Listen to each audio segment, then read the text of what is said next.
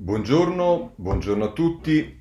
Eccoci per la segna stampa di oggi che è, giovedì 28 ottobre.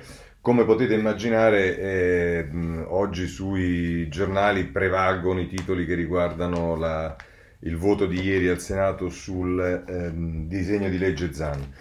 Eh, guardate, la sintesi che mi sento di farvi è che, eh, diciamo, nell'impostazione eh, che in particolare alcuni giornali vogliono dare, c'è anche una mh, eh, diciamo, vo- volontà di mh, eh, come dire, scaricare su Italia Viva, su Renzi, eh, la, la, sua assenza perché stava ehm, eh, dal, dal, convegno in Arabia, insomma, tu, mh, c'è, c'è un, un, clima che eh, diciamo non c'è nuovo, è quello che abbiamo visto quando si lavorò per far saltare Conte e venire Draghi, è quello che si è visto quando ci siamo eh, opposti alla prescrizione buona fede, cioè eh, i giornali a un certo punto eh, con eh, quelli soprattutto che sono per quello che penso io giornali eh, tendenti al partito piuttosto che alla libera informazione si eh, organizzano in un determinato modo.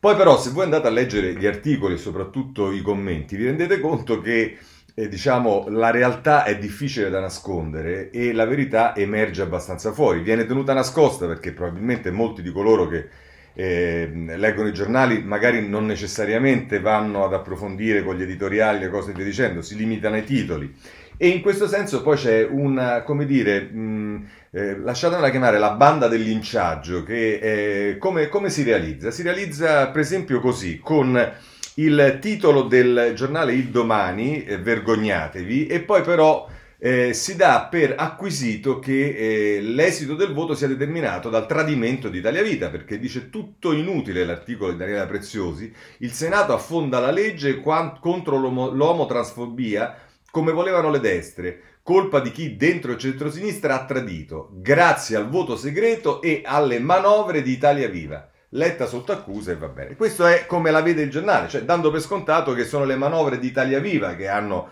affossato la legge Zan e non quello che si sapeva perfettamente sarebbe accaduto al Senato perché ovviamente al Senato, a differenza della Camera, molti dicono ah, per Italia Viva, alla Camera ha votato a favore, invece e poi al Senato, questo è quello che dice anche, e adesso arriveremo agli altri eh, comprimari di questo linciaggio, che sono in particolare il vice segretario del Partito Democratico Provenzano e il mh, firmatario, il primo firmatario della legge, esattamente Zan, e non di- dimenticando che i numeri alla Camera sono leggermente diversi rispetto a quelli del Senato e quindi al Senato si sapeva perfettamente che i numeri erano risicatissimi, si era già visto nel voto palese che c'era stato a luglio quando eh, la proposta di rinvio era passata per un voto a voto palese, un voto con decisiva Italia Viva che aveva votato ehm, eh, secondo quello che avevano richiesto il centro-sinistra e i 5 Stelle e compagnia bella.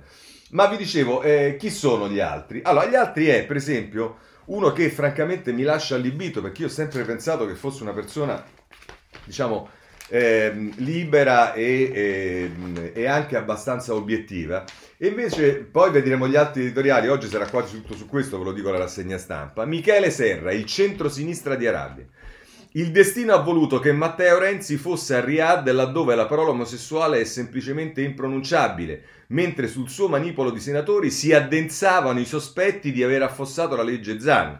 Cioè, capite? Già lo dà per scontato, eh, si, si, si addensavano i sospetti. Ovviamente ognuno è libero di promuovere o bocciare una legge, il Parlamento esiste proprio per questo. Ma se davvero l'esultanza da stadio della destra italiana è dipesa anche dalla posizione, diciamo così, non entusiasta di Italia Viva sulla legge Zan, siamo liberi anche noi, semplici elettori, di trarne le dovute conseguenze. Il rinascimento arabo del quale Renzi parla a gettone non contempla tra le sue opzioni né i pari diritti delle donne né quelli, per carità, delle minoranze sessuali. Si disse ai tempi che Renzi aveva qualche pecca come leader del PD in termini di diritti del lavoro, ma qualche merito nel campo dei diritti della persona. La legge Cirinnà testimonia a suo favore. Ora la gran prudenza nell'arginare l'omofobia e la transfobia, cioè Serra afferma la gran prudenza di Renzi nell'arginare l'omofobia e la transfobia, cioè siamo arrivati a questo. Questo non altro con, quelle, con quel limite formale, ma una sostanziale chiarezza cercava di fare la legge Zan, lascia pensare che Matteo d'Arabia sia stata la più clamorosa svista di tutti i tempi nella storia della sinistra italiana. Lo attende un radioso futuro, è giovane e c'è il fisico dentro quel grande incontro di verstyling che è la nascita del nuovo centro.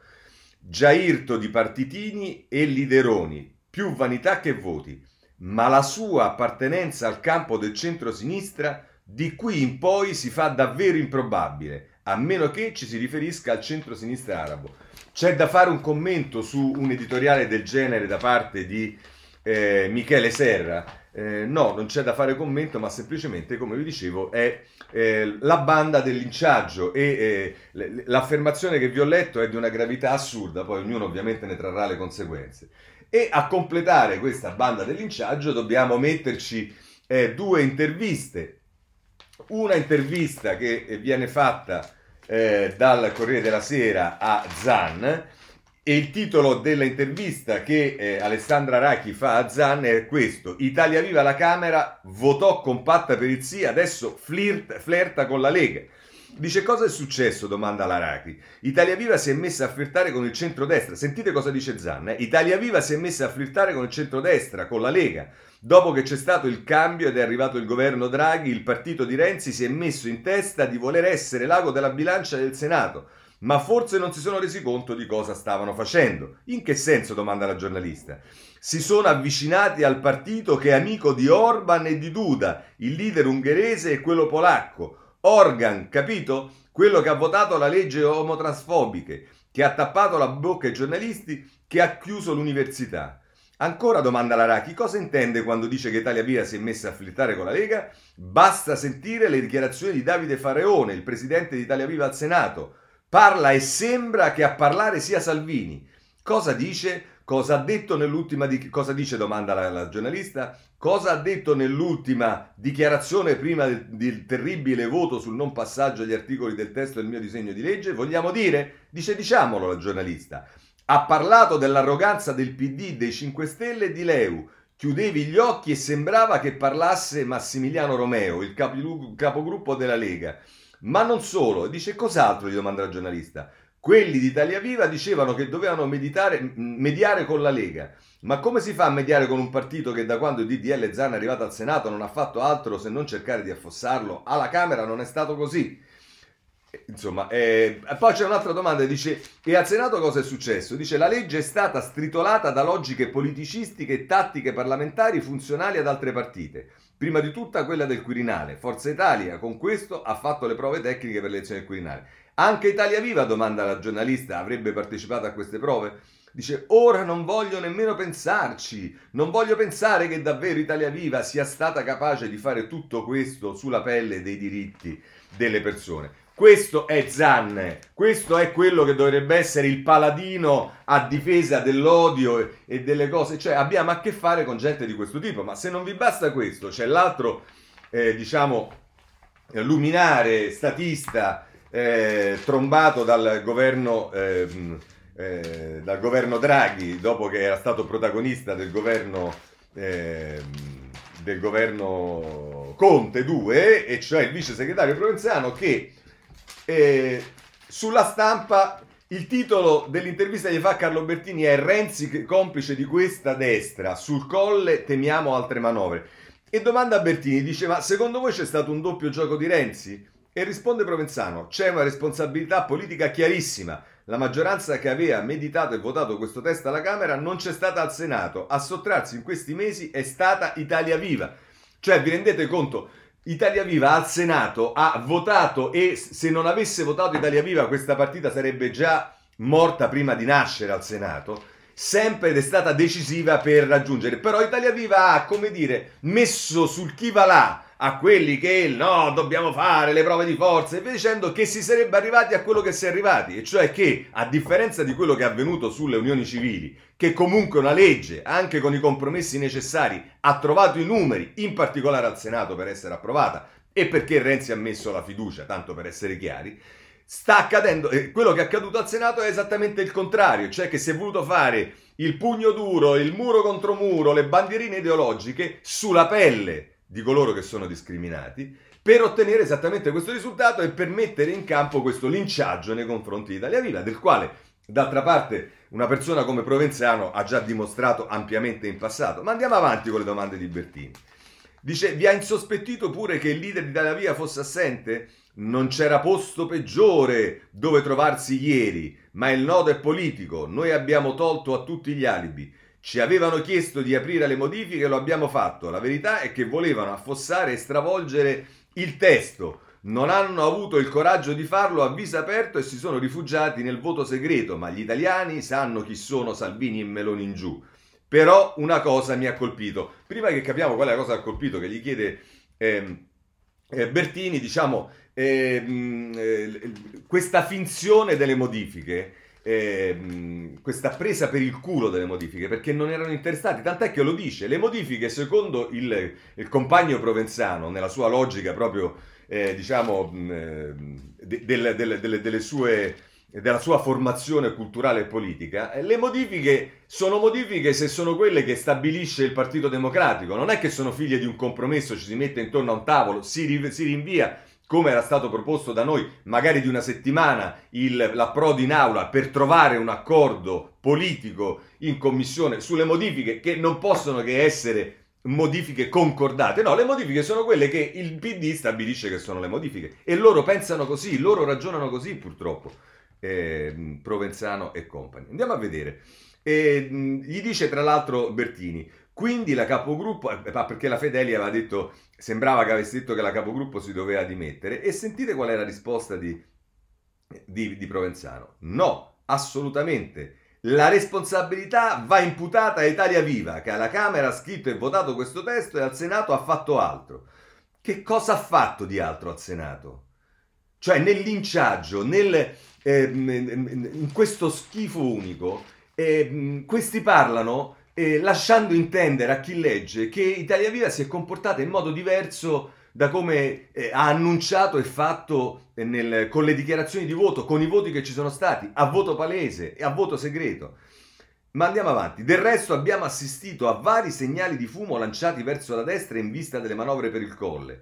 Adesso hanno compiuto un passo in altro campo e abbiamo visto in Sicilia dove Italia Viva ha già siglato un accordo con Micciche. Vabbè, questo è Provenzano. Eh, adesso andiamo alle cose più importanti, ma mi serviva per dimostrarvi eh, come, diciamo, esiste una banda del linciaggio che eh, vede, eh, come dire, eh, tra gli altri appunto quelli che dovrebbero essere i paladini di una legge contro le discriminazioni e contro l'odio nei confronti delle persone e via dicendo. Vabbè, andiamo a vedere eh, come la mettono i giornali, i titoli, va bene, eh, omofobia fossata la legge in prima pagina del Corriere della Sera, poi la legge Zan fermata con il voto segreto, Letta dice uno stop al futuro, i sospetti su 16 senatori, segnalo che i senatori erano almeno 24 perché la differenza è di 24, ma va bene, cioè non va bene per niente.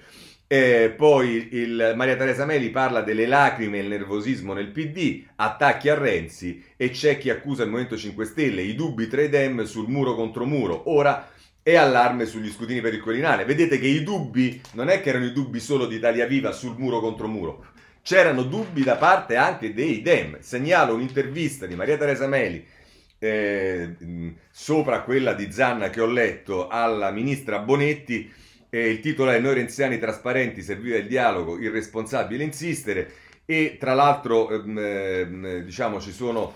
Eh, del, c'è una, una, domanda che fa dice il PD dice che i franchi tiratori erano in Italia Viva, quando non si vuole ammettere una responsabilità evidente si cerca sempre in altri un, capo, un capo espiatorio. Noi però rispondiamo con la chiarezza dei numeri e dei fatti. Italia Viva ha sempre votato in modo coerente, i numeri dicono palesemente che non sono stati i voti di Italia Viva a mancare. Il nostro è stato sempre un atteggiamento trasparente, abbiamo fatto una battaglia a viso aperto, abbiamo detto pubblicamente i numeri potrebbero mancare, sediamoci a un tavolo. Sono altri, il PD in particolare, che prima hanno detto la legge non si cambia, poi hanno aperto la mediazione e quindi hanno fatto retromarcia. Così, tra l'altro, a Bonetti. A proposito di interviste, vi segnalo l'intervista del messaggero a Maria Elena Boschi ehm, che troviamo a pagina eh, 8 affossata dal Movimento 5 Stelle con una strategia suicida lezione per il Quirinale Dice Presidente, la, la, l'intervista è di Barbara Ierkov. Presidente Boschi, avete affossato voi di Italia Viva la legge Zani in Senato? No, risponde secca la Presidente dei deputati renziani.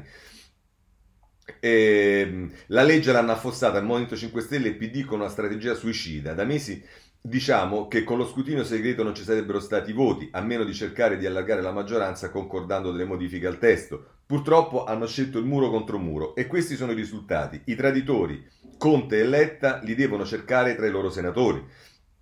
Ancora la domanda, ha sentito gli applausi del centrodestra subito dopo il voto? Vuol dire che in questo Parlamento c'è chi una legge contro l'omofobia in realtà non l'ha mai voluta. Una brutta, brutta pagina, dice la Boschi, è una sconfitta per tutti che la legge sia stata affossata, altro che applausi. C'è solo tanta amarezza, dispiace per le tante persone che avrebbero potuto avere qualche tutela in più. Ancora dice la, la Yerkov, è un fatto che da mesi il testo non convinceva nemmeno voi e chiedevate modifiche, proprio ora che Letta aveva aperto eh, salta tutto? Risponde la Boschi, noi avevamo chiesto modifiche per migliorarlo, ma soprattutto per avere una maggioranza più ampia e assicurare la sua approvazione, proprio perché la legge la volevamo davvero. Noi siamo quelli che hanno approvato la legge sulle unioni civili proprio perché siamo stati capaci di trovare un testo condiviso e poi abbiamo avuto il coraggio di mettere la fiducia. Oggi, invece, abbiamo visto un brusco passo indietro rispetto alla stagione dei diritti del governo Renzi. Qualcuno ha preferito tornare a fare i proclami senza voler davvero portare a casa i risultati che le cittadine e i cittadini si aspettavano da tempo e che avrebbero cambiato la vita di molti. Ancora domanda la Ierkov. Renzi assente, nota Fedez, era in Arabia Saudita anziché votare per i diritti. Lo accusa. Cosa risponde? Che fosse a Riyadh o Rignano o in aula non sarebbe cambiato nulla purtroppo. La matematica non è un'opinione, il suo voto non sarebbe stato comunque eh, determinante. Dice ancora, colpisce che l'altro giorno, la Yerkov, che l'altro giorno al tavolo incaricato di trovare una mediazione non si sia proprio entrati nel merito. Viene da chiedersi se il tema della lotta all'omofobia non sia finito sacrificato sull'altare delle tantiche di maggioranza. Dice la, la, la, Boschi, a proposito di questa volontà di cambiamento e di aggiustamento e di mediazione che, e di apertura che aveva fatto Letta, dice io e Davide Faraone abbiamo fatto di tutto per parlare di merito. Abbiamo chiesto di trovare prima un accordo sul testo e poi misurarsi con i voti, ma siamo rimasti inascoltati. Viene il dubbio che l'apertura di Letta, che avevamo visto con favore, non fosse in realtà voluta da molti nel suo partito. E, mm, va bene, questo tra l'altro è quello che dice Maria Elena Boschi e, e mm, con, passiamo alla... Eh, continuiamo con, con eh, dopo aver visto il Corriere della Sera, continuiamo con la Repubblica perché la Repubblica, eh, a parte con Sebastiano Messina, guardate questo tema di eh, eh, prove, mh, anteprima, prove eh, per il Quirinale e compagnia bella è in tutti gli articoli, è quello che scrivono tutti i giornali e che eh, poi vediamo anche in molti editoriali. E diciamo, per quanto mi riguarda, eh, è esattamente però quello che dicevo, eh, può essere sì anche una prova in vista del Quirinale in, in relazione al fatto che con i numeri che ci sono in Parlamento o si fa un accordo largo e quindi quello che si sarebbe dovuto fare, come dice giustamente Marina Boschi, anche sul DDL Zan, in questa è una prova, o si fa un accordo largo, oppure il Parlamento si sarà paralizzati sul tema del Presidente della Repubblica. Ma eh, andiamo avanti. Eh, Annalisa Guzzo crea, firma in retroscena, nuovo Olivo e Colle, idem in allarme, Renzi va a destra. Vedete i giornali come nei titoli eh, indirizzano poi coloro che li leggano a pensare che Italia Viva è a destra e via dicendo, e non che invece l'irresponsabilità, oltre che la incapacità di chi ha gestito questa partita eh, ha portato all'affossamento di questa legge. Va bene, ehm, poi a pagina 4 della Repubblica si parla dell'ira delle associazioni, tradite dai politici, combattiamo in piazza. E, e, poi con Paolo Rodari la Chiesa incassa lo stop ma non chiuda il dialogo, sia una legge più giusta. E poi, come potete immaginare, a pagina 6, eh, apri di cielo, eh, Francesca Caferri, che addirittura è inviata di Repubblica a Riyadh, fa, un, intero, fa un, un, articolo che occupa tutta la pagina 6 della Repubblica, Renzi va in Arabia e non vota. Se la legge è fallita è colpa del PD, virgolettato di Renzi.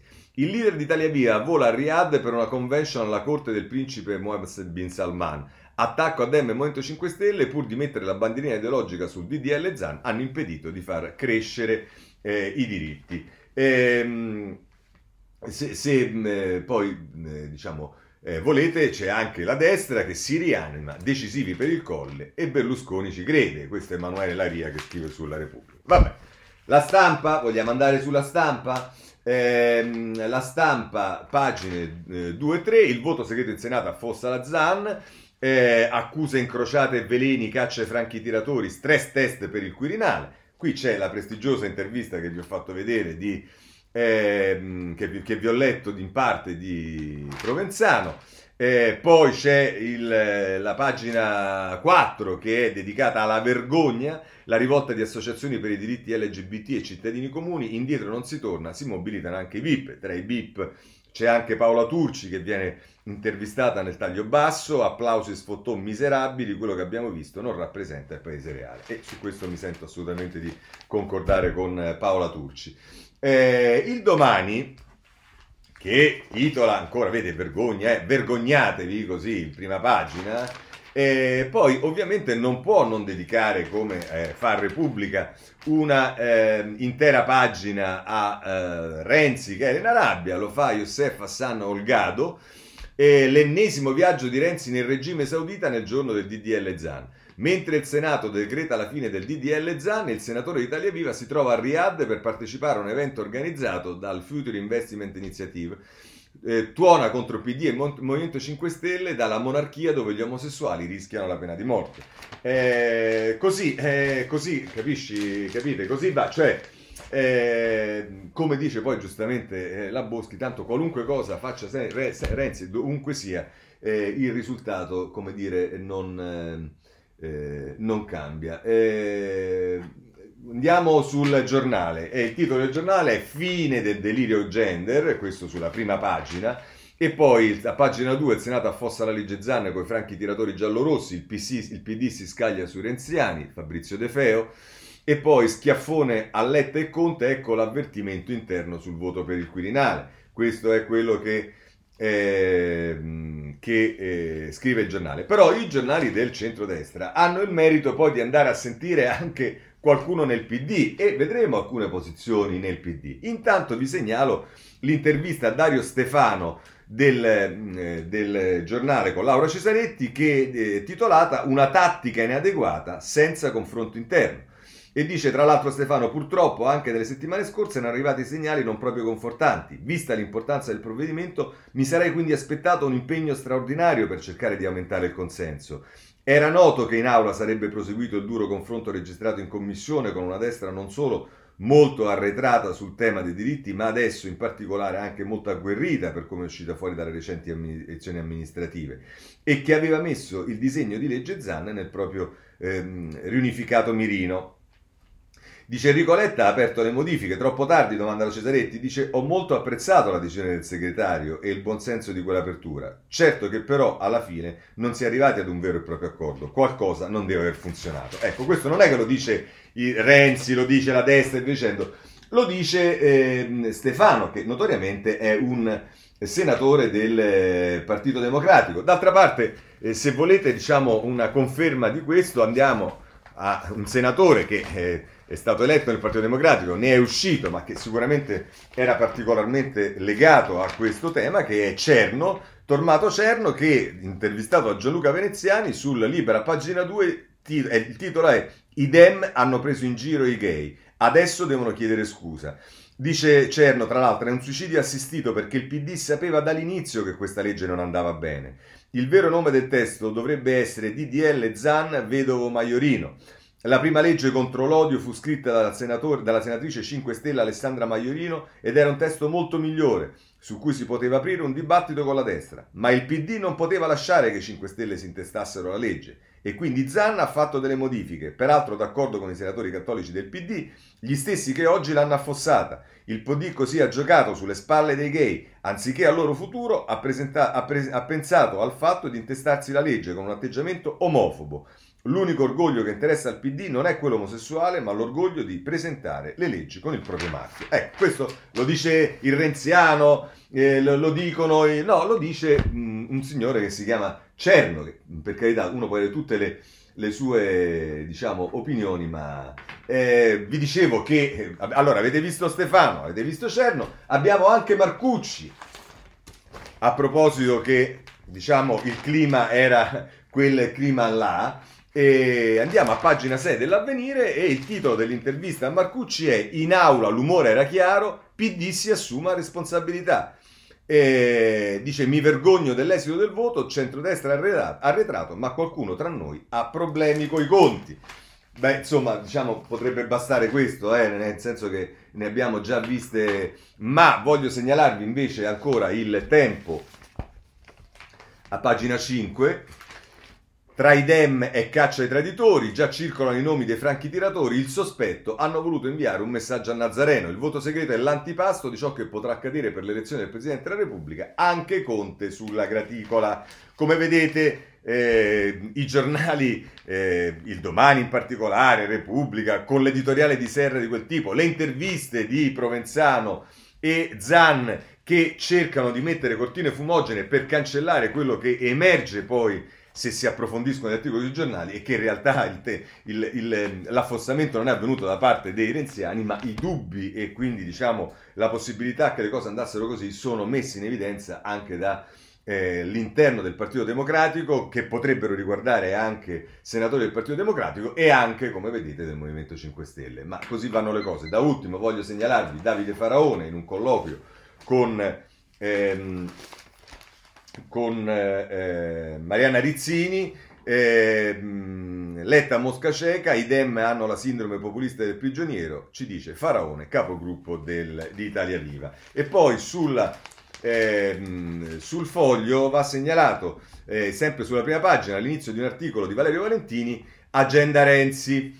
Dice ai colleghi che martedì sera lo interpellavano preoccupati per il prevedibile precipitare degli eventi, Simona Malpezzi rispondeva serafica: Italia Viva mi ha garantito che i numeri ci sono. In verità, le riunioni che dovevano portare alla mediazione non erano andate come la capogruppo del PD al Senato sperava e si erano risolte in brevi monologhi di Alessandro Zan, investito dal segretario del PD di trovare una convergenza sul suo famigerato DDL, che la faceva facile. Dal mio testo non ci muoviamo se prima la Lega non ritira la tagliola. Un atteggiamento non proprio costruttivo, se anche Federico D'Incan, ministro per i rapporti con il Parlamento, aggiornato sui malimori che si andavano diffondendo anche nella sua truppa grillina, implorava, vedete quindi che ci sono i malumori anche all'interno della gruppa grillina, tanto per dire, eh? implorava i senatori Dem di ripensarci. Guardate che è un azzardo troppo grosso, prendiamoci un'altra settimana. E invece il file Excel che Malpezzi è andato aggiornando fino all'ultimo minuto prima del voto dava un responso sicuro. Dovremmo essere due voti sopra.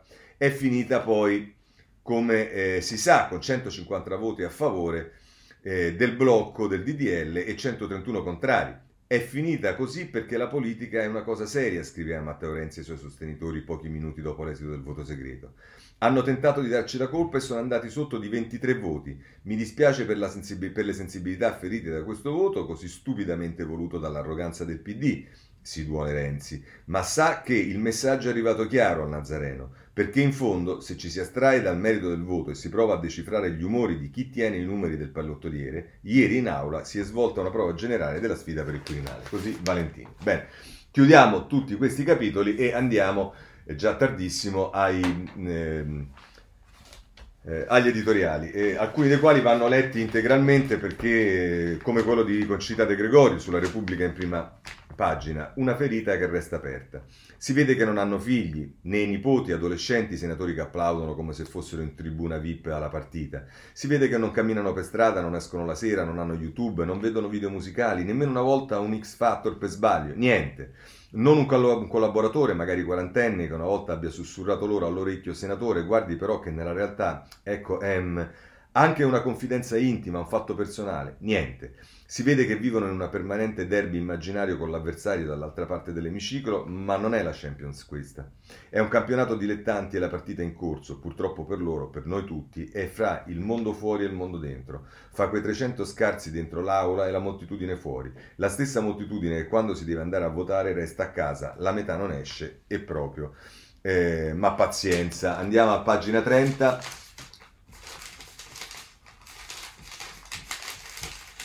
Arriviamo, eh? Scusate, ecco qua. Dice ancora De Gregorio, la, sì, De Gregorio, scusate. Conta chi vince, anche se si è rimasti in quattro all'osteria, no? E poi i delusi della politica non saranno mica disillusi per la legge sull'omotransfobia, certo, figurati. I mestieri sono sottopagati, ti, risca- ti ricattano, ti licenziano con un sms, la pensione chi, è, eh, chi ha 30 anni se la sogna, i vecchi campano sul lavoro che i giovani non hanno, i giovani devono essere mantenuti dai vecchi, sono altri problemi. C'è la pandemia, c'è da difendere la libertà dei no Green Pass, vuoi mettere? Mica il DDL Zan, questa roba di principi, la legge manifesto sui diritti delle minoranze, l'orientamento sessuale, l'identità di genere. Facciamola facile, facciamola semplice. I sessi sono due e il resto è baloccarsi di società opulente, problemi da ricchi annoiati, no? Che vuoi che sia? Poi certo, fra i ragazzini c'è qualcuno che soffre, lo prendono a botte e qualche volta lo ammazzano, ma va così, da che mondo è mondo, ti fanno l'agguato per strada e ti difendi, così ti rafforzi, oppure ti nascondi come fanno tutti, Fa fin- fai finta. Che problema c'è? E questo è il punto dove la politica, e in specie la sinistra, perde l'ennesimo colpo, perché forse il DDL Zan non sarà stata la migliore delle leggi, anzi, certamente no, certamente era da perfezionare, correggere, da discutere, e allora bisognava farlo. E se c'è chi pensa che era proprio la cosa giusta, perfetta così, fare la cosa giusta nel modo sbagliato è peggio che non farla. Resta la ferita, hai perso, resta il coro senza sciarpa al collo. Era questo il momento di fare il passo, specialmente se l'avevi annunciato come la tua bandiera. Non tratteremo o così o niente, o questa legge o nessuna legge. Per mesi l'abbiamo sentito. Avanti diritto, fieramente, perfetto. Allora bisogna sapere fare i conti e non dire speriamo bene. Speriamo cosa? Perché poi col voto segreto e con la strusa non ci mettiamo nemmeno qui a spiegare la regoletta della tagliola, Ecco che Zac, tagliato via tutto. Non basta dire riproveremo, perché lo sanno tutti che passeranno mesi e mesi, forse anni. C'è la legge di bilancio ora, poi l'elezione del Presidente della Repubblica, poi chi lo sa quale sarà il governo, quale l'orizzonte. Il peggio dello spettacolo, dopo i cori, è che una parte di voti sono mancati da chi diceva di volerla la legge. Sono mancati voti a sinistra, dal PD, forse dai 5 Stelle, forse da Italia Viva. Tanti, e fra i tanti Matteo Renzi, non erano in aula, avevano, altro, avevano da fare eh, avevano, sì, sarà altro da fare, priorità. Ma si, è, ma si, è, fatto tardi, oggi è già un altro giorno. Sarà bello gustarsi i titoli di giornali un quarto d'ora stamattina. Disfatta, trionfo, debacle, il doping perpetuo della curva immaginaria, mentre nel mondo reale chi non trova posto si arrangi. E poi stasera c'è il talent, tutti a fare tifo per in tv per qualche adolescente che non si sa se sia maschio o femmina. Guarda, ma che stranezza, che stravaganza ai tempi moderni, signora mia, così eh, la De Gregorio sul, eh, sul, um, sulla Repubblica. E, um, vorrei segnalarvi anche ehm, eh, mm, Minzolini sul giornale in prima pagina. Eh, così, anzi no, guardate, vorrei prima eh, leggervi eh, Tarquinio sul, eh, sull'avvenire. Sapete che la posizione dei vescovi dell'avvenire è una posizione contraria a quel testo eh, però credo che sia significativo l'editoriale di Tarquinio, il frutto della presunzione. Il cosiddetto DDL Zan va in archivio, in archivio e non è un bel giorno per la società italiana. Un ambizioso ma brutto disegno di legge nato per contrastare in modo specifico omofobia e transfobia ehm, e scusatemi, omofobia e transfobia Ah, ecco, e che ostinatamente non si è voluto ben calibrare se non per renderlo ancora meno centrato sull'obiettivo dichiarato, è stato fermato. E il modo ancora m'offende, non certo per il libero voto dei senatori della Repubblica, bensì per l'insensata prova di forza che ha prodotto questo esito deludente e per il solito coro zeppo di luoghi comuni che, con qualche eccez- felice eccezione, dalle opposte sponde si è subito levato genderofili perdenti contro omofobi vincenti in una sorta di bipartitismo caricaturale, bipartitismo caricaturale e insopportabile. Dice ancora eh, Tarquinio, il direttore del, dell'Avvenire, ma l'Italia, grazie a Dio e alla civiltà di tantissimi suoi cittadini e cittadine, non è una terra di odiatori e menatori seriali e neanche di ideologi dell'indifferenza umana, morale e sessuale. È perciò politicamente e civilmente assurdo e autolesionista forzare per incasellarci tutti in questa scatola di ferro spaccata a metà. Così si semina vento e si raccoglie tempesta, aggravando fenomeni reali ed esaltando gli esaltati.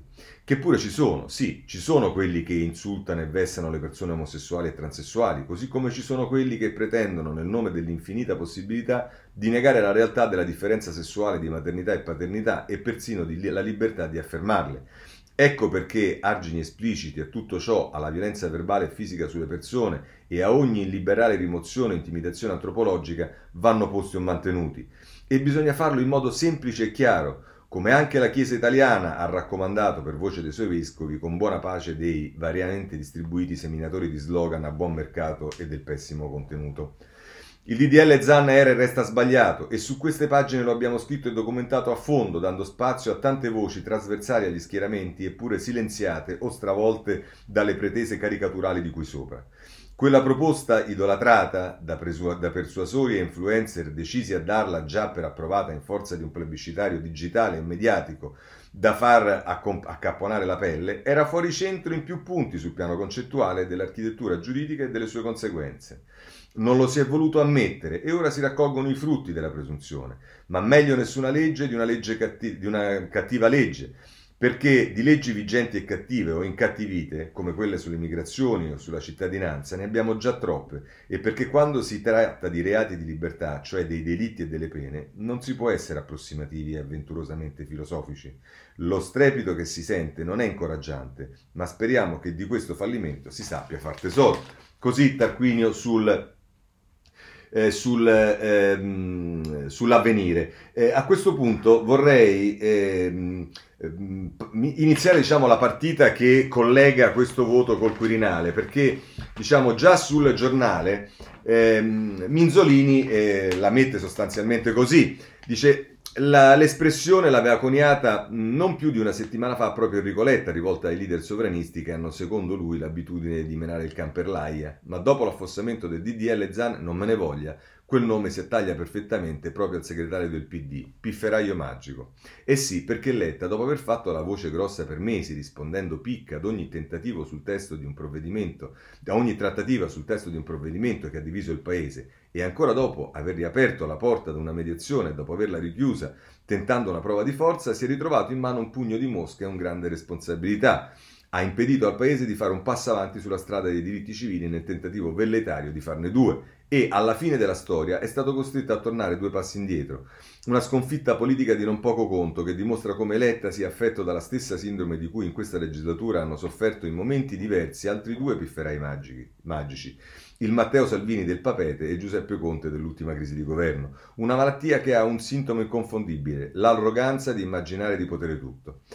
Se Salvini si è contagiato per una brigatura da sondaggio mentre Conte ha, delle, eh, ha, ha risentito dell'ebbrezza degli indici di popolarità, il segretario del PD ha perso la testa per il risultato dell'ultima tornata alle elezioni amministrative. La malaparata su DDL Zan gli ha ricordato che la situazione è molto più complessa e che questo Parlamento è una brutta bestia per tutti, non, non c'è nessun uomo forte, ma tante debolezze. Il voto di ieri è stato non solo un pizzino di Matteo Renzi al leader dei democratici, ma anche la fotografia delle tante anime che compongono il PD e delle mille fazioni in cui si dividono i 5 Stelle. Un segnale che non si esaurisce su DDL Zan, ma soprattutto è un monito per una battaglia ben più strategica, quella che riguarda l'elezione del nuovo inquilino del Colle. Inoltre, la vicenda di ieri evidenzia un baco nella strategia di Letta. Se l'asse con il PD rimedia simili figuracce in un Parlamento in cui i grillini hanno il doppio dei seggi che gli assegnano solo i sondaggi, è evidente che l'idea guida della politica di Letta, cioè l'asse preferenziale con Conte, non va da nessuna parte. Soprattutto il nuovo Livo, che è nella mente del segretario del PD, si infrange sulle incompatibilità tra l'area centrista e quella grillina. Ora Letta può anche infischiarsene, può continuare a suonare con il piffero la stessa musica, ma rischia di portare il nuovo Livo alla disfatta sia nella battaglia per il Quirinale sia nelle elezioni politiche del 23, provocando la morte prematura della sua creatura. Così eh, la mette... Eh, eh, Minzolini sul, eh, sul, mh, mm, eh, sul, sul, giornale. C'è anche Sallusti che eh, sul Libero eh, mh, appunto mette mh, mm, in relazione il PD, il rapporto col PD, il Quirinale e anche Renzi in qualche modo. Si sono dati una trambata da soli. Ora, diciamo, è anche un po' sgradevole questo editoriale di Sallusti perché, ecco, diciamo, è un po' quello che eh, in qualche modo descriveva la di Gregorio, cioè si sente grande vincitore, poteva essere uno di quelli con la sciarpa, ma insomma. Una trattativa, una tramvata, quella presa da Letta e da Conte, che lascerà il segno, annunciata quanto stupida. Annunciata perché era chiaro che tra i senatori dei due partiti, PD e 5 Stelle, non proprio tutti erano d'accordo sull'intero contenuto della legge Zanna contro l'omofobia e nel voto segreto lo hanno certificato. Stupida perché, perché ampiamente evitabile se solo le sinistre avessero accettato di modificare alcuni articoli della legge che mettevano a rischio la libertà di opinione e indirizzavano verso un pensiero unico di Stato non solo sui temi dell'omosessualità. Niente di grave, i diritti dei gay e dei trans e il loro onore non vengono per nulla sviliti in quanto già ben tutelati da numerosi articoli del codice penale. In compenso, con la bocciatura di ieri, ogni famiglia potrà educare i figli come meglio crede e nessuno potrà essere portato in tribunale per le sue idee in materia di sessualità. Sul fatto che eh, ci sono già gli articoli del codice penale che eh, diciamo, proteggono eh, e che diciamo, puniscono le discriminazioni e via dicendo, questo è, sarà oggetto del punto centrale dell'articolo di Cerasa, che, delle teorie di Cerasa che vedremo tra poco sul foglio. Ma continua Sallusti e chiude. PD e 5 Stelle non possono proprio puntare il dito contro nessuno, hanno perso in aula per mano dei propri franchi tiratori, perché quella legge non stava in piedi, talmente era illiberale e in alcuni punti liberticida. E basterebbe questo a capire i rischi che correremo, che correremo se lasciassimo il paese esclusivamente nelle loro mani. Se il PD di Letta è questa cosa qui, mi chiedo come qualcuno possa immaginare scenari futuri in cui il centrodestra sia in grado in qualche modo di convivere in modo strutturale con la sinistra o parte di essa. Può essere che i renziani siano stati coperti dal segreto dell'urna, decisivi per affossare, la, per affossare, la, legge, ma attenzione, se lo hanno fatto non è per punire Zan, ma solo per dare un segnale a Enrico Letta. Amico, occhio che senza di noi non va da nessuna parte. Però questa è tutta un'altra storia. È un'altra storia, soprattutto è una cazzata, eh, nel senso che eh, i, i renziani, come abbiamo visto e come i numeri dimostrano, ehm, non hanno approfittato del segreto dell'urna, anche perché diciamo quello che forse si può riconoscere a Renzi e Renziani è che i Renzi e Renziani quando devono metterci la faccia, pensate alla vicenda Conte, eh, non è che si nascondono dietro il segreto dell'urna, ma andiamo avanti. Eh, abbiamo visto Sallusti, a questo punto eh, an- ancora sul... Mh, mm, eh, sul tema eh, segnale per il Quirinale ci sono due editoriali che vanno segnalati. Quello di Folli sulla Repubblica, a pagina 31,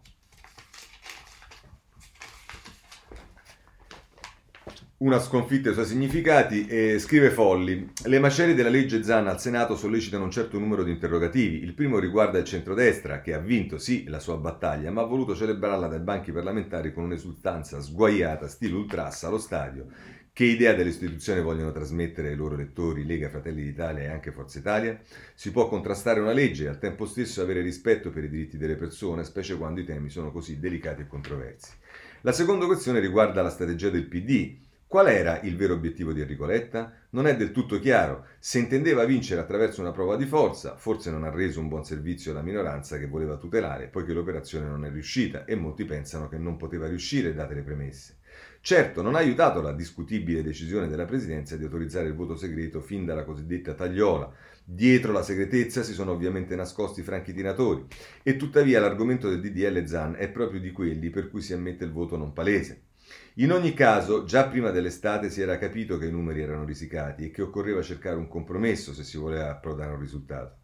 Viceversa, il braccio di ferro ha portato alla sconfitta prevedibile del centrosinistra, sconfitta forse imposta dalle circostanze, cioè obbligata per coprire problemi interni sia al PD sia all'alleato 5 Stelle che sarebbero emersi se si fosse scelta la via della trattativa.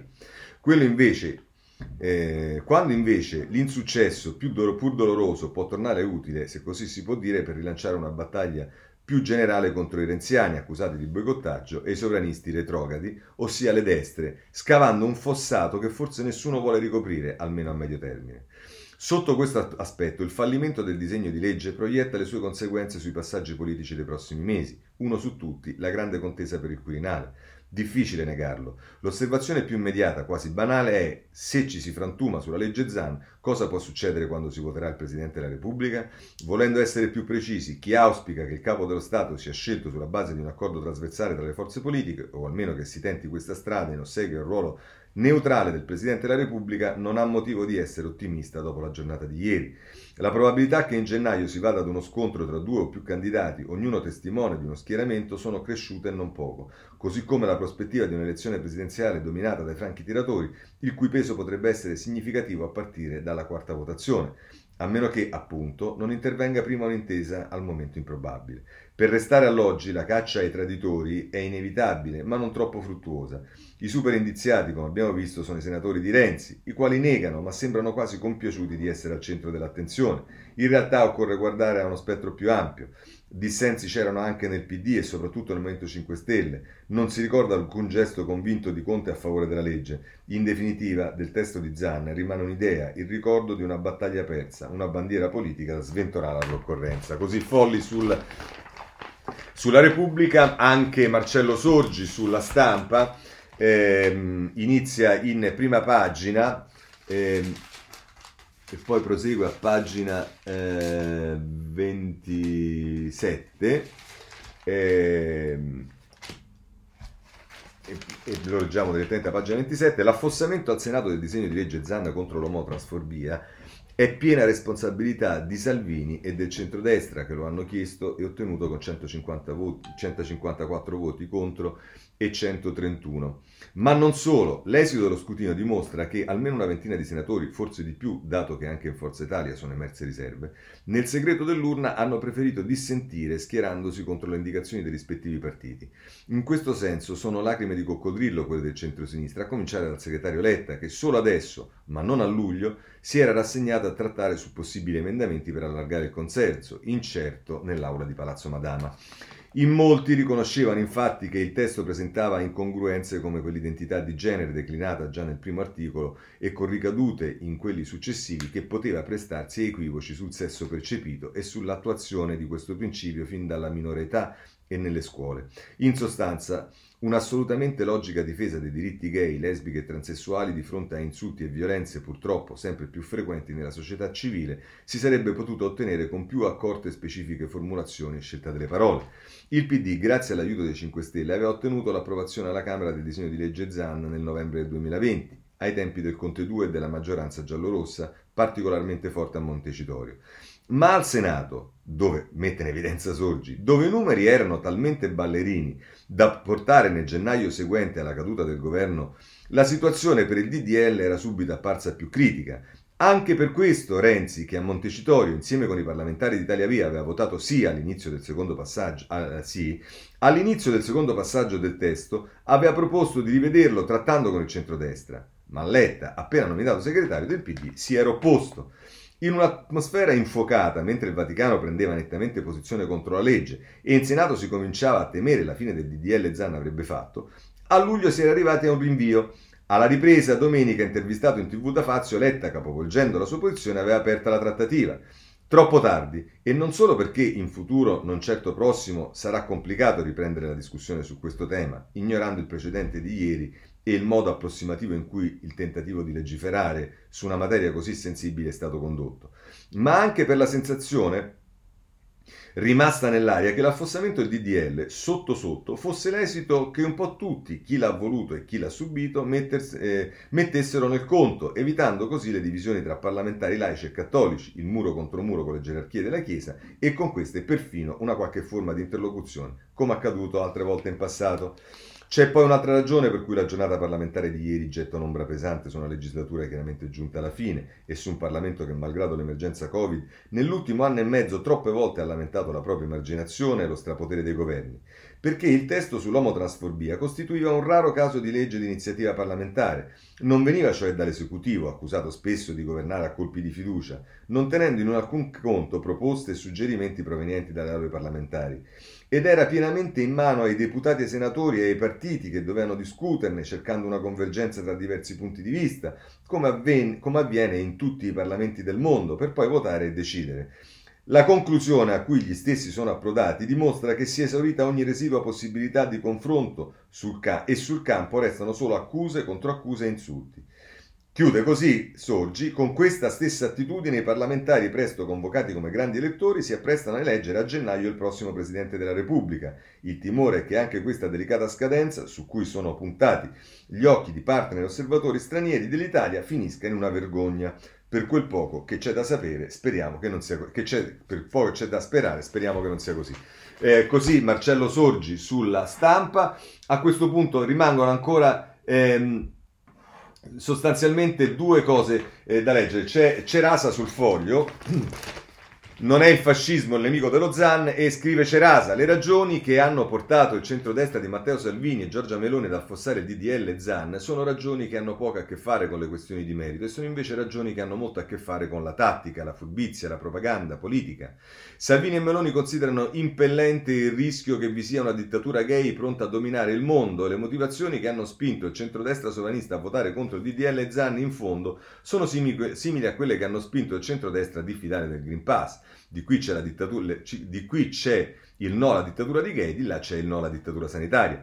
Salvini e Meloni, come spesso capita, sono due impostori professionisti nella disciplina della finta difesa della libertà, ma da qui a trasformarli eh, ma da qui a trasformare, come ha fatto il PD, l'adesione al DDL ZAN in una, cara- in una cartina di tornasole, l'ennesima utile a identificare i veri nemici del fascismo, ce ne passa. Non è così almeno per tre ragioni diverse. La prima politica riguarda il modo in cui il PD ha scelto di condurre questa battaglia invocando una mediazione con il centrodestra solo pochi giorni prima del voto in Senato. Una mediazione che non si è trovata non solo per mancanza di volontà da parte del centrodestra, ma anche per mancanza di volontà del PD, la cui linea su questa legge è sempre stata quella esposta mesi fa con sincerità dal senatore Zanna a questo giornale. Meglio nessuna legge che una legge decapitata. La bandierina ha senso se resta intatta e resta immacolata e d'altronde, una volta trasformata una perfettibile legge sui diritti in un caposaldo imprescindibile della democrazia italiana, capi- questo è quello che di solito succede al partito quando si sceglie di, credere, di cedere alla propria, la, la propria, linea politica agli influencer, alla Ferragnez, eh, si capisce che il ragionamento del PD tenga bene Dire sì a DDL Zana significa essere antifascisti, dire no a DDL Zana significa essere antidemocratici e qualsiasi compromesso con i nemici dell'antifascismo non può che diventare un cedimento alla dittatura del pensiero fascista. Ma è, diver- è davvero così? Non c'è dubbio, come abbiamo avuto già modo di scrivere sul nostro giornale, che tra coloro che non vogliono DDL Zan vi siano anche persone che considerano del tutto inutile e persino sbagliato occuparsi della difesa di alcuni diritti, omotransfobia. Ma il punto che gli integralisti del Zan tendono a trascurare da mesi è che tra coloro che mostrano diffidenza nei confronti di questo DDL vi sono anche persone che si preoccupano eh, di un punto diverso, il rischio di trasformare una legge costruita per difendere alcune libertà in una legge destinata a offendere altre libertà. Il senatore Zan ieri ha commentato a caldo la decisione del Senato di approvare le pregiudiziali di DL Zan eh, che, che hanno bloccato l'iter della proposta di legge, definendo il passaggio politico come una pagina nera per la democrazia. Ma come ha avuto modo di dire, sempre a questo giornale, il senatore del PD, la questione centrale del DDL ZAN era quella non tanto di introdurre delle norme nuove, quanto di instillare nelle persone un atteggiamento di prudenza, virgolettato è quello che ha detto Zan. E il punto è proprio questo. L'obiettivo di proteggere la popolazione da qualsiasi tipo di offesa alla persona, questione numero due, è una prerogativa contenuta all'interno di una serie di norme che oggi permette ai giudici, grazie a ciò che, pre- che, prevede il nostro ordinamento, di punire il reato di diffamazione aggravata. E le sanzioni severe relative ai delitti contro la vita, i delitti contro l'incolumità personale, i delitti contro l'onore, i delitti contro la personalità individuale, i delitti contro la libertà personale, i diritti contro la libertà morale, come la violenza privata e la minaccia, o anche gli atti persecutori, articolo 612 bis del codice penale, sono ben presenti nel nostro ordinamento. Il difetto del DDL Zanni in questo senso era quello di lasciare al giudice di turno il compito di stabilire caso per caso conf- il confine tra una condotta legittima e un'esternazione che possa essere interpretata come atto discriminatorio. Ma è evidente, questione numero 3, che di fronte a una legge che lascia ai magistrati l'interpretazione delle parole si ponga un problema relativo ai confini della libertà di espressione. Questo tra l'altro c'è. Vorrei chiudere con il buongiorno di eh, Mattia Feltri oggi sul giornale, eh, sulla stampa, perché eh, diciamo ehm, porta le considerazioni non quelle da eh, curva, sciarpa al collo e anche affermazioni che abbiamo sentito nell'aula, dall'aula del Senato che lasciano interdetti, ma delle ragionate motivazioni contrarie a questa legge. Un po' anche considerazioni che si ricollegano a quello che diceva Cerazzi. Una brutta persona, scrive Mattia Feltri. Sono una brutta persona, lo so, ma lo spettacolo tardo pomeridiano di destra contro sinistra, dopo la tumulazione del DDL Zanna contro l'omofobia, mi pare lo spettacolo del trionfo globale. Eh, delle bandierine che sono state piantate dove dovevano essere piantate per segnalare a vista d'occhio la distanza dal maledetto avversario. Sono una brutta persona e al primo sì, al secondo pure, ma al terzo, al quarto, al quinto che ha scritto della possibilità rimasta intatta di picchiare, aggredire o insultare gli omosessuali, e parlo di parlamentari, giornalisti e intellettualità varia, non mi posso trattenere. No, picchiare, aggredire insultare è vietato, pure senza DDL ZAN, e indipendentemente dalle inclinazioni sessuali del picchiato o dell'aggredito. Se il picchiato o l'aggredito è tale proprio a causa delle sue inclinazioni sessuali, la punizione è già adesso, pure senza DDL ZAN, più severa. Ma hai sentito parlare dei futili e abietti motivi? Si voleva soltanto introdurre punizioni ancora più severe delle punizioni già più severe. Potrà piacere, ma è tutto un altro discorso. Pure il punto, scusate, però il punto è un altro. Sono una brutta persona e proprio non capisco questa ambizione di vietare l'odio per legge. Odiare non è un diritto, dicevano gli eh, striscioni. Sarebbe come vietare per legge l'invidia o la viltà, cioè la natura umana. E infatti vorrei dire a chi ieri, anche lì parlamentari, giornalisti e intellettualità varia, ha definito vigliacchi, miserabili, incivili, ignobili, orribili, retrogradi e vomitevoli gli avversari del DDL ZAN, ecco, vorrei dirgli di tenerselo stretto, il diritto all'odio. Questo è eh, Mattia Feltri e con questo chiudiamo questo capitolo. Eh, vabbè, abbiamo praticamente finito il tempo. Ci sono articoli che riguardano la manovra, si va avanti, Draghi tira dritto, si aggiusta qualcosa sulle pensioni. Andiamo nelle pagine eh, 6 del Corriere della Sera, nella manovra segnale sindacati per un anno pensioni con quota 100, la cabina di regia ha definito gli interventi, nel 2022 un tavolo sulla riforma previdenziale e mh, la linea di Draghi ci dice che Marco Galluzzo è andiamo avanti e poi nelle pagine 8 e 9 ci stanno tutti i temi, lavoro, previdenza, bonus, che cosa cambia.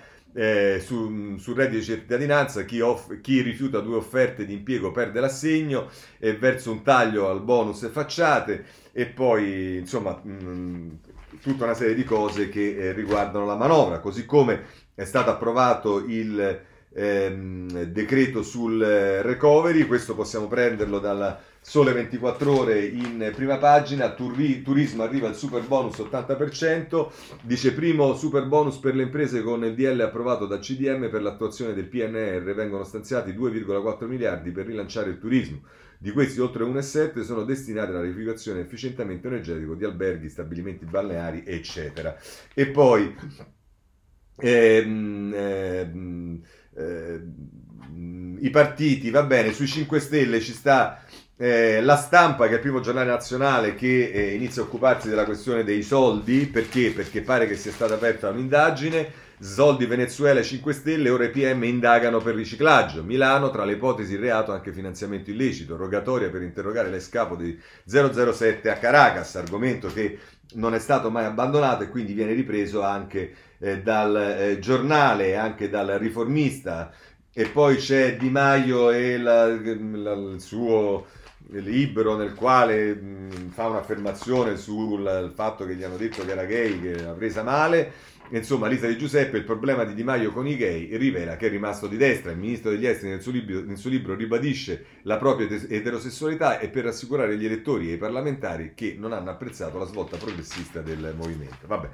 Eh, per quanto riguarda invece eh, il, um, il Partito Democratico, vi segnalo sul domani a pagina 9 eh, un editoriale del direttore Feltri a cosa serve il PD se perde le battaglie più importanti e non si riferisce nell'occhiello dice la legge Zan e non solo. Questo è per quanto riguarda il PD. Eh, il centrodestra è mh, eh, le prese con, eh, vabbè, l'abbiamo vista la cosa del contenti perché così sono convinti che hanno i numeri per eleggere Berlusconi alla presidenza della eh, della Repubblica, il, a pagina 13, centrodestra il vertice tra le tensioni, oggi Salvini da Berlusconi per il coordinamento al governo, i ministri di Forza Italia, no all'omologazione, l'ira del leader, insomma, cioè, nonostante la vittoria, come dicono loro, eh, ci sta... Ehm, ehm, parecchi problemi. Eh, per quanto riguarda Renzi, oltre agli, agli, articoli sulla rabbia e compagnia bella, oggi ci sta anche un'intervista a Michiché sulla Repubblica che spiega, secondo lui, eh, l'accordo con eh, con ehm, Renzi per, eh, per ehm, ehm, forse non era la Repubblica, eh, per la Sicilia, eh, dice che l'ha invitato a pranzo, che l'ha invitato a pranzo a Firenze. Eh, no, non, è, non, è, sulla Repubblica, vabbè, non so dov'è, comunque, cioè, vi segnalo questo. Pandemia eh, vaccino terza dose, ehm, in particolare mh, il, il, capo dell'OMS che dice eh, che mh, è preoccupato per la scarsità di vaccini ai paesi ehm, più poveri e poi per quanto riguarda il Green Pass, eh, il messaggero a pagina 8 ci dice che potremmo eh, portarla avanti ancora mh, fino a marzo seguendo altri esempi, quello francese. Sui Novax in particolare va segnalato su Corriere della Sera le minacce a Sala e gli hanno messo una vigilanza. E poi c'è il furto del Q-Code europeo, il giornale ce ne parla in particolare a pagina 12 per quanto riguarda la giustizia. Eh, libero a pagina 11 con un approccio diciamo che dimostra qual è il garantismo di alcuni giornali. Ovviamente siccome si tratta di De Luca così De Luca pilotava i voti delle cooperative l'accusa dell'imprenditore Zoccola. L'interrogatorio davanti ai PM il governatore Campano dettava le regole. E cioè diciamo no si, si si dà già per scontato che tutto sia così e che l'imprenditore zoccola eh, sia, dica la, la verità e che, che, praticamente già l'abbiamo condannato De Luca. Vedremo. Intanto il libro ci dà notizia anche che è stato sospeso il giudice eh, che eh, ha fatto il comizio ehm, eh, Novax, che è quello per cui, se non sbaglio, ha scritto il libro per cui Gratteri ha fatto la, pre, la, la prefazione è il giudice paladino della causa Novax sospeso dal CSM, Angelo Giorgiani, questo sul, sul libro, scusate. Ehm, a proposito di eh, il, il, fatto quotidiano, figliuolo, l'agonia del tutto inutile, il, eh, vabbè, quello che abbiamo saputo, vi segnalo Esmes Antonucci sul foglio a pagina 3 il fango del fatto contro figliuolo ha due guai, la realtà e le fake. Ernest Antonucci sul foglio. È una bella intervista, anzi è un bel pezzo, una bella pagina quella che firma Walter Veltroni sul Corriere della Sera parlando di una persona che è stata condannata all'ergastolo e dopo non mi ricordo quanti anni, io i miei 22 anni in carcere per un delitto mai compiuto, pensa a quei ragazzi uccisi, fu accusato della morte di due carabinieri, confessò dopo ore di torture e poi dopo ci fu una rivisitazione della Cassazione, insomma si è fatto 22 anni di galera condannata all'ergastolo da innocente e allora visto che parliamo di eh, innocenza vi, vi, segnalo anche eh, un articolo eh, su, sul giornale a pagina 10 su un libro di Zullo che riguarda i casi di ingiusta detenzione. Referendum della cannabis è riformista, pagina 7, che ce ne parla. Ehm, Referendum cannabis 130.000 firme per dire stop alla criminalizzazione. Angela Stella sul riformista. Poi, visto che abbiamo parlato di referendum cannabis, per quanto riguarda la droga, vabbè, su tutti i giornali ve lo do dal titolo del tempo, droga dello, strupo, dello stupro a politici e VIP, blitz della Procura di Roma contro il traffico di stupefacenti, 39 arresti e insomma pare ci sarebbe, vedrete questa, ci saranno clamorose immagino notizie che arriveranno. Eh, per quanto riguarda la riforma della RAI, eh, c'è la Repubblica, pagina 8, che eh, la RAI cambia forma, meno potere alle reti, in futuro sono i generi ed è mh, mm, Fortes, si parla di Fortes e della sua mh, proposta, mentre invece sul domani si parla dei, eh, dei, dei, degli sprechi che la nuova Italia già sta com- compiendo. Poi COP26 e G20 eh, sono oggetto di attenzione da parte dei giornali, in particolare su COP26 stampa pagina 10, eh, si parla del, del parla Cingolani e, e, e, e, il G20, il Corriere Sera pagina 17, il foglio tocca tutte e due le questioni nella prima pagina dell'inserto. E poi ci stanno le multe che la, Polonia, che la, che la UE dà alla Polonia sui giornali, in particolare Corriere a pagina 16, e poi due pagine su Israele della stampa, pagine 22 e 23. Con questo chiudo la rassegna stampa. Vi ringrazio per avermi ascoltato. Mi scuso se era, oggi è stata purtroppo a monotematica, ma non poteva essere diversamente. Se volete ci vediamo domani alle sette e mezza. Buona giornata a tutti.